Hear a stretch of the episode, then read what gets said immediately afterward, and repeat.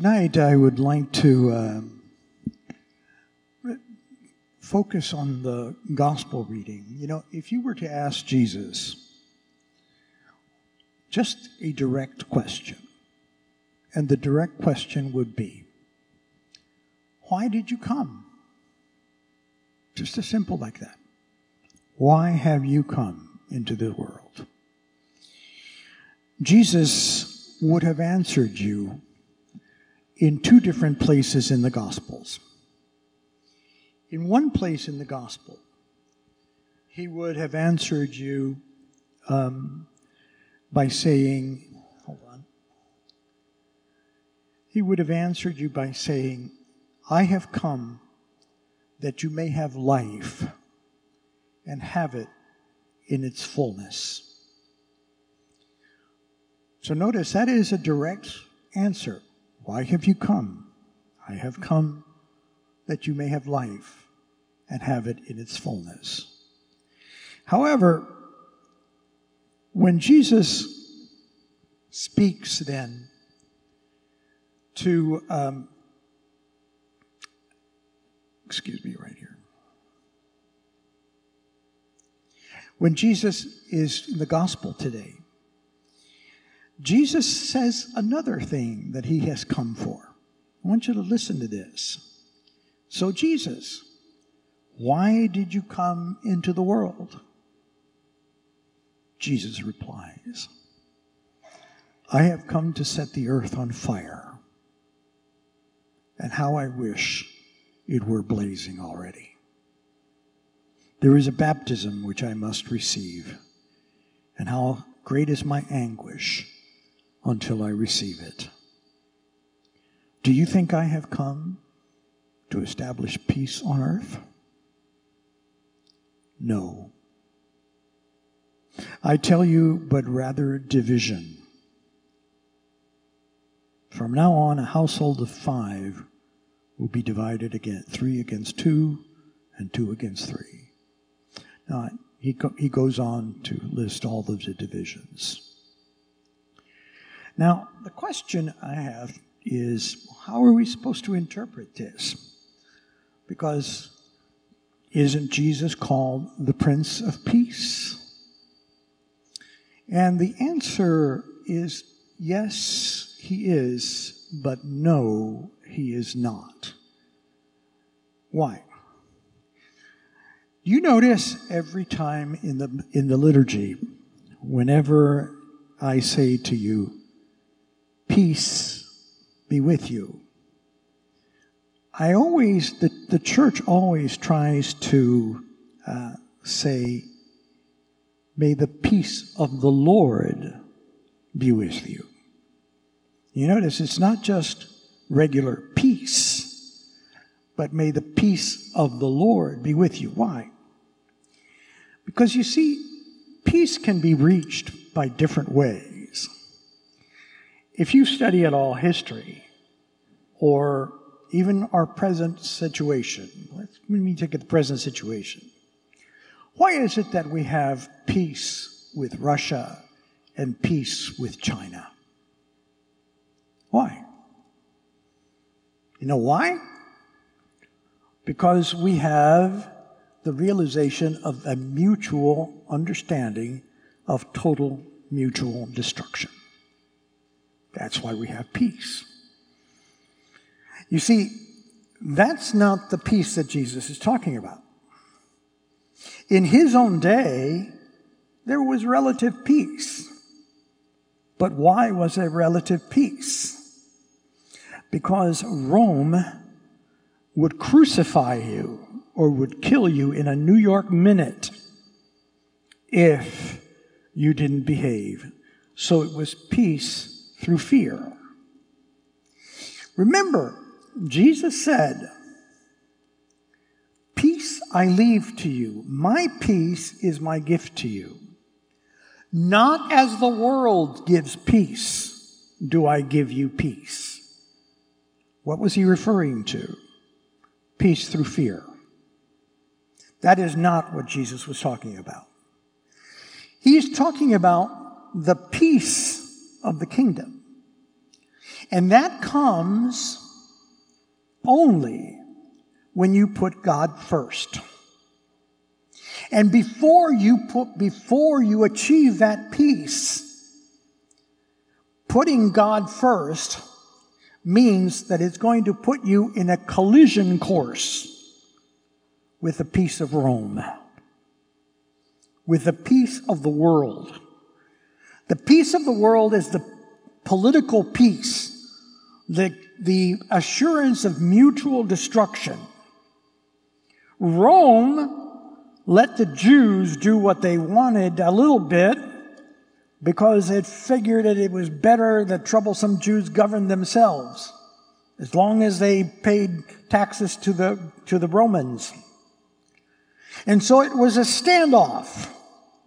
In the first century, there was a standoff in Jerusalem.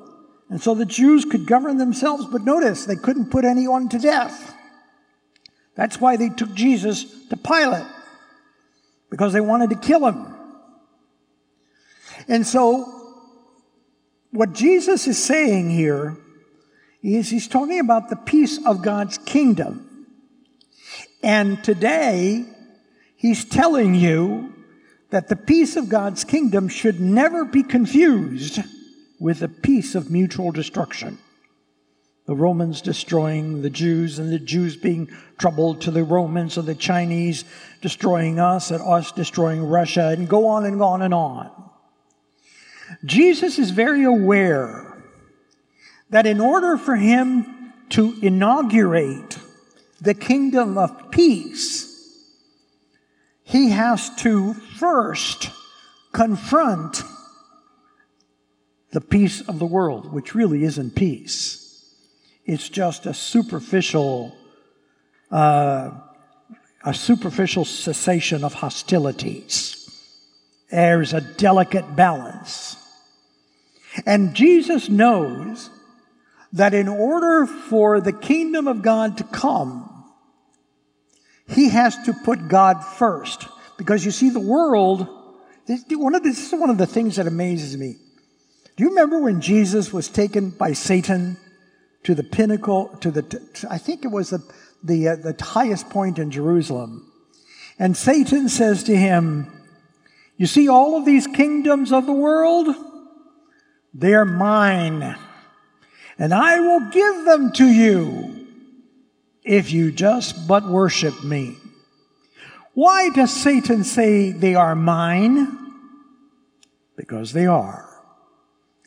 Because the entire world is under the peace of Satan, meaning the peace of Rome or the peace of nuclear assured destruction, mutual destruction. That's the peace of Satan. Everybody must continue to be under him. That's why it belongs to him, because all of reality is organized according to the will, to the power of the power of Satan, the power of Rome, the power of nuclear annihilation. It's the peace of fear. And Jesus knows that he has to confront that. And so when he says, I have come that you may have life and have it in its fullness, it is true. Our only hope of ultimate life is the kingdom of God. That is our only hope of surviving death. If, if, if Jesus has not risen from the dead, St. Paul says we are to be the most pitied of all people. Most pitied. But our only chance, and our only chance of, you know, folks, I my, the, the, the way that I proclaim the gospel is very focused on death. You know why? Because there's nobody that can ignore it. You can ignore religion from here until God knows when, but you can't ignore the fact that you're going to die and that that is fairly permanent and that the only hope that there is is Jesus risen. But then, so I have come that you may have life and have it to the full. But notice the other, why have you come, Jesus? And Jesus answers you today. And so we asked him, Jesus, why have you come? I have come to set the earth on fire. And how I wish it were already blazing. There is a baptism which I must be baptized with. And how great is my anguish until it is done, until it is finished. And then he explicitly talks to you about what kind of peace are you satisfied with. He says, So do you think that I have come to establish peace on earth? No. He answers you very plainly. If you want peace at all costs, you can't be a follower of Jesus. I have come to establish division. I tell you, from now on, in a household of five, there will be three against two and two against three. Now, why? Because what you see is that in order for the peace of the kingdom, whatever is under the peace of mutual destruction has to be exposed and overcome. It has to be exposed and overcome. There, what basically the message of Christ is look, look, we're not going to bury it, push it under the rug. The fact that everybody's terrified, push it under the rug and make believe that everything is cool. It isn't. It isn't cool. And so Jesus' mission is to confront you notice that's why he keeps talking about his hour. My hour has not yet come. It is the hour of confrontation, the confrontation with the power of the world. When he talks about his baptism, Jesus is not talking about how we understand baptism. You know, it's one of the things that I, I, I recently awakened to. Eh, God knows, after 40 some odd years of being a priest, I should have awakened to it. But we have a really stupid and tepid understanding of baptism. Baptism, we think of baptism, oh, isn't that cute? Look at her little dress. How white and cute he is. Let's have all kinds of little baptism angels and little baptism this. And, and that's not bad but it's not enough. Listen to this. Jesus, when he, um, when he, when you ask the question, ask this question, and I, invite you to go home and, and do this. Ask the question. When Jesus, when the word baptism is used in the New Testament, especially when Jesus uses it, how does he use the word baptism? How does he use it? And that's going to tell you how tepid our understanding of baptism is. Listen to this. First of all, when Jesus goes to be baptized by John, notice what John is saying. And I don't think we take it seriously. You know, we, we normally hear what we want to hear. Okay? I heard somebody say the other day, if you want to hear, if you want to know the things that you want to hear, go to your Bible and see the things that are underlined.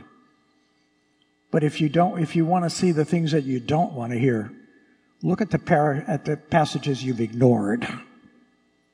Look at the passages you've ignored. Listen to this from John. I am baptizing you with water, but one is mightier than I. He will baptize you with the Holy Spirit and with fire. Now, how do we explain that? Oh, it must be that little flicker of flame that is above the apostle's head. You know, the Holy Spirit, that little Holy Spirit that just go right up here. Isn't that cute? So cute. God, when I think of it in those categories, it makes me sick. Isn't it so cute? Except that that's not what Jesus means. Listen to the fire in the context of today's gospel. Well, first of all, let me bring a couple of other passages. Do you re- one more passage?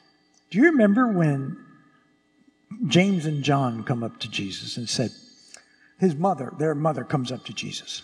And the mother says, I want my two boys to be one at your right and one at your left when you come into your kingdom. And Jesus says, Do you, can you drink of the cup that I'm about to drink? Or be baptized with the baptism that I'm about to be baptized? Notice that for Jesus, his baptism isn't over. It isn't over. I am about to be baptized. And listen to this. You, you do not know what you are asking. The cup that I will drink, you will drink. And with the baptism I am about to be baptized, you will be baptized. Notice how it's the baptism is still in the future. For Jesus, he has not finished his baptism. The baptism in the Jordan was the beginning of his mission. It's kind of like saying, when we inaugurate a president, oh, I'm glad that's over. No, we got four years, so we got we got to do this. It's the beginning of his mission. That's why he's referring to it as the future. And then notice in today's reading, I have come to cast a fire. Will, he will baptize you with fire and the Holy Spirit. I have come to cast a fire.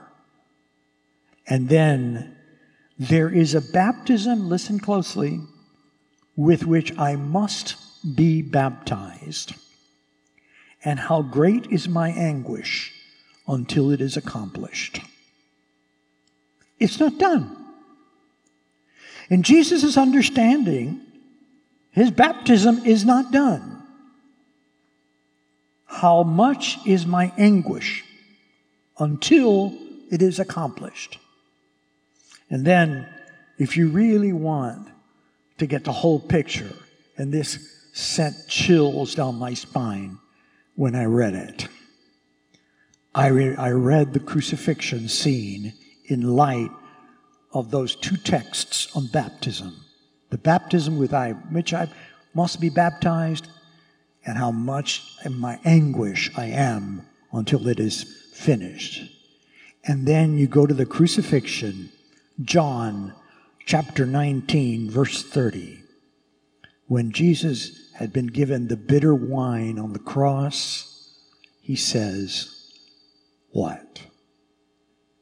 It is finished and bowing his head, he handed over his spirit. What is finished? What? His baptism. His baptism is done. Now compare that view of baptism as a lifelong initiation to a mission. The mission to confront the power of this world. The mission to set fire to the world and compare it to the way we treat baptism. And compare it to our own understanding of our own baptism. What Jesus is basically saying to us, because if you, we, when you read this, you have to read the rest of the scriptures within that context. You see, the problem lies that we seek peace, but peace at the expense of principle.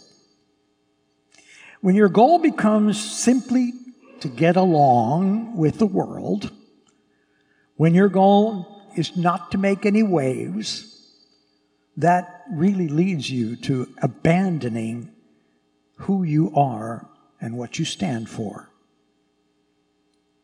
It reminds me, I have it written down here, it reminds me of the quote. I don't know where it comes from, but the quote is I don't know the secret of success, but I do know the secret of failure, and that's trying to make everybody happy. Isn't that the truth? Because if you don't stand for anything, ultimately, you will lose it all because you don't stand for anything. The purpose of having an open mind is to be able to close it around something. If you have too much of an open mind, your brains fall out. You're supposed to be able to close your mind around something that you consider to be true. And so it is a matter of he's what Jesus is saying to us is you've got to in order for you to have life and have it to the full you've got to go through the fire. What is the fire? The fire is of being conformed to him. He who loves his father, mother, sister, brother more than me is not worthy of me. This is one of those sayings that G- of Jesus that is not exactly pleasant. Because what we normally like, to do is to emphasize the Jesus loves me, which is true. But don't confuse the love of Jesus with the fact that you can do whatever the heck you want, because you can't. In Revelation, I found it interesting in Revelation, Revelations 3:15. I know what you stand for. I know that you are neither hot nor cold. I wish that you were either hot or cold. But because you are neither, I spit you out of my mouth. Now, why is all this? All of this is a challenge to us. It's a challenge, you know, I, there, there's an image that I have that, that I saw one time. I was a counselor at a camp. Back when I was a seminarian, I was a counselor at a camp. And there was a lake in the camp. And we had kids, you know, teenagers come. And part of it was that we would take out groups of teenagers in a boat. Well, one time, I'll never forget this. One time we took out a group of, I think it was seven or eight teenagers in this boat, and we were coming back. And half the teenagers in the boat wanted to go back and go in and do something else. And the other half of the teenagers wanted to go back out. There was one kid who wanted to be friends with everybody. And just as he was stepping out of the boat, he had one step in the pier and just almost out of the boat. And both groups were saying, No, come with us, come with us. Both of them were pulling on him. Couldn't decide where to go. Well, while he was deciding, the boat happened to move out and he fell into the water. Why? because he couldn't make a decision. And that's what Jesus is saying. If you are in the middle and you never want to make a decision, you're going to fall in. Folks, every Sunday, and we will at this Mass too, I ask you, we have a, a, a the tone from the cymbal rung. And I tell you that it are places in this world that it is dangerous to go to Mass and why? Because it is illegal in places to go to Mass and it costs you your life to go to Mass. There's persecution increasing. and in our own society, it is getting increasingly dangerous to be a Christian. Now, don't misunderstand me. And I always say this you can come to church, come to church all you want, be a nice person. Uh huh. Get along with everybody. Uh huh. Uh huh. Uh huh. I don't know if you want to do that because you're about to get spit out of his mouth. You're about to do, to stand for nothing. In our own society, it's getting increasingly dangerous to live out your Christianity. Increasingly dangerous. If you live it out, you could get canceled. You won't get killed. Your reputation may be done away with. You may lose your job. You may be ridiculed as being politically incorrect. All of Twitter could just erupt against you. But you've got to make that decision. To a large degree, being a Christian these days has been easy. But I'm telling you, it's getting increasingly hard. You may not feel it now, but the way things are going, they're not going well. And so, folks, when you hear Jesus saying, I have come to cast a fire on the earth, and how I wish it were ablaze, he's talking about the heart of the gospel, about the choices. It's kind of like you're driving down a road, and when you're driving down a road, all of a sudden there's a fork in the road. You got to decide. There's no going straight. You're either going to accept it from the world or you're going to be a disciple of Jesus. I don't know when and if that, dis- that choice will come in your life. It will come sooner or later. But we have to do it. I'll close with just remind, remembering a great man whose name was Dietrich Bonhoeffer. Dietrich Bonhoeffer was a Lutheran pastor who lived during, in Germany during the Third Reich. And he realized the evil of Hitler. And he was working against Hitler. And he was a pastor. He got caught by the SS two days before the Allies liberated his concentration camp. He was taken out in the naked, in naked in the snow. He was taken out, and a wire was put around his neck, and he was hung because he refused to praise Hitler. He wrote a book that has never, I've read it and I've never forgotten it. The book is called The Cost of Discipleship. Discipleship has costs. You can't be lukewarm. And if you are, prepared to be spit. It's important that we understand that when the fork in the road comes, you got to make sure that you're on the side of the peace of Christ.